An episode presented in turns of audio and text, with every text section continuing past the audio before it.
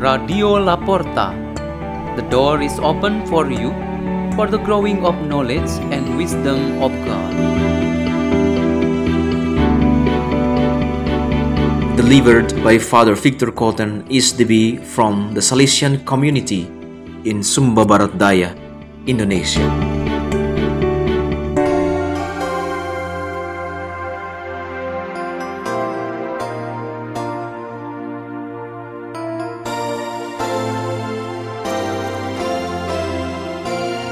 Reading and meditation on the Word of God on Thursday of the first week of Lent, March 10, 2022.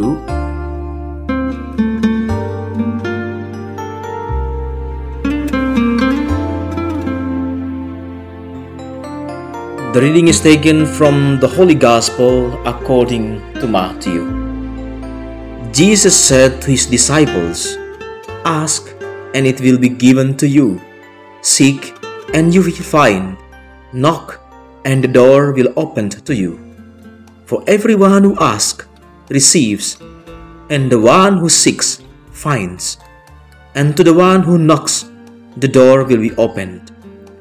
Which one of you would hand his son a stone when he asks for a loaf of bread, or a snake when he asks for a fish?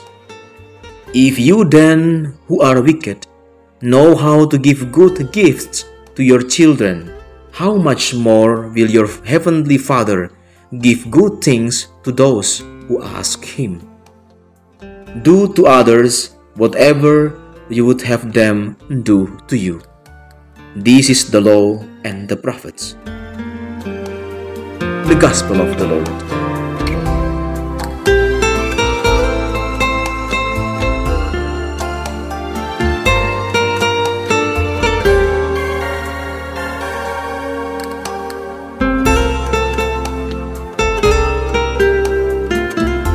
Our meditation today has the theme God is my help.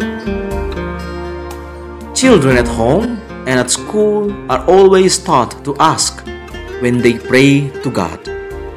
They are told that the scriptures always teach people to ask, then God will give what they ask for. There is a fifth grade elementary school boy named Ronald. He always prays to God in the first place before he goes to his parents to ask what he is asking for in his prayer.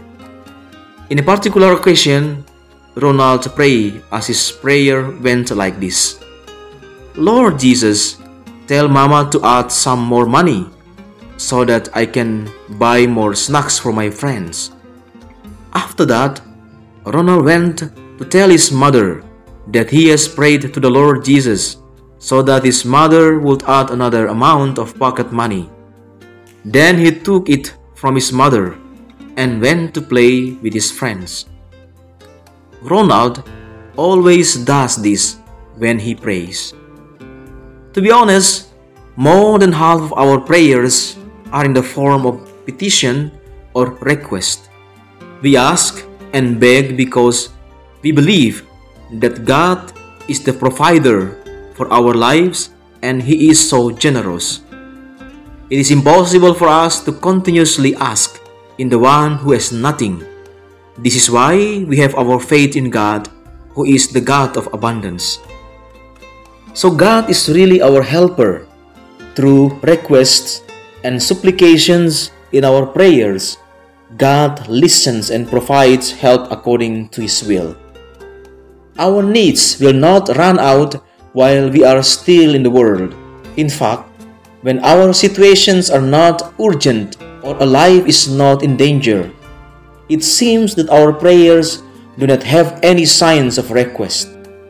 It is also possible that our daily prayers do not express any specific request or need because our lives are just flowing and we see it simply a normal situation. However, when we see it objectively, this very life is actually a gift to be lived out day and night. We need God's help, guidance, and protection. We should express gratitude for that gift but actually, we are implicitly asking that our lives be kept away from all evil influences and threats of the enemy. We hope that our faith and hope in His providence will remain firm. The book of Esther in the Old Testament, which is our first reading today, tells how the danger of death was threatening her life. The prophetess Esther firmly believed that she could only rely on God's help. She felt that there was none from her relatives or friends to accompany and help, but only God to be her only and main help. God always has pity over His children who ask for help in firm faith and strong hope, especially when we encounter difficulties and hardships of life. Our only hope is the Almighty God. Let us pray in the name of the Father, and of the Son, and of the Holy Spirit. Amen. O God, may your Spirit always be with us in time of trouble and distress in our lives. Hail Mary, full of grace, the Lord is with you. Blessed are you among women, and blessed is the fruit of your womb, Jesus.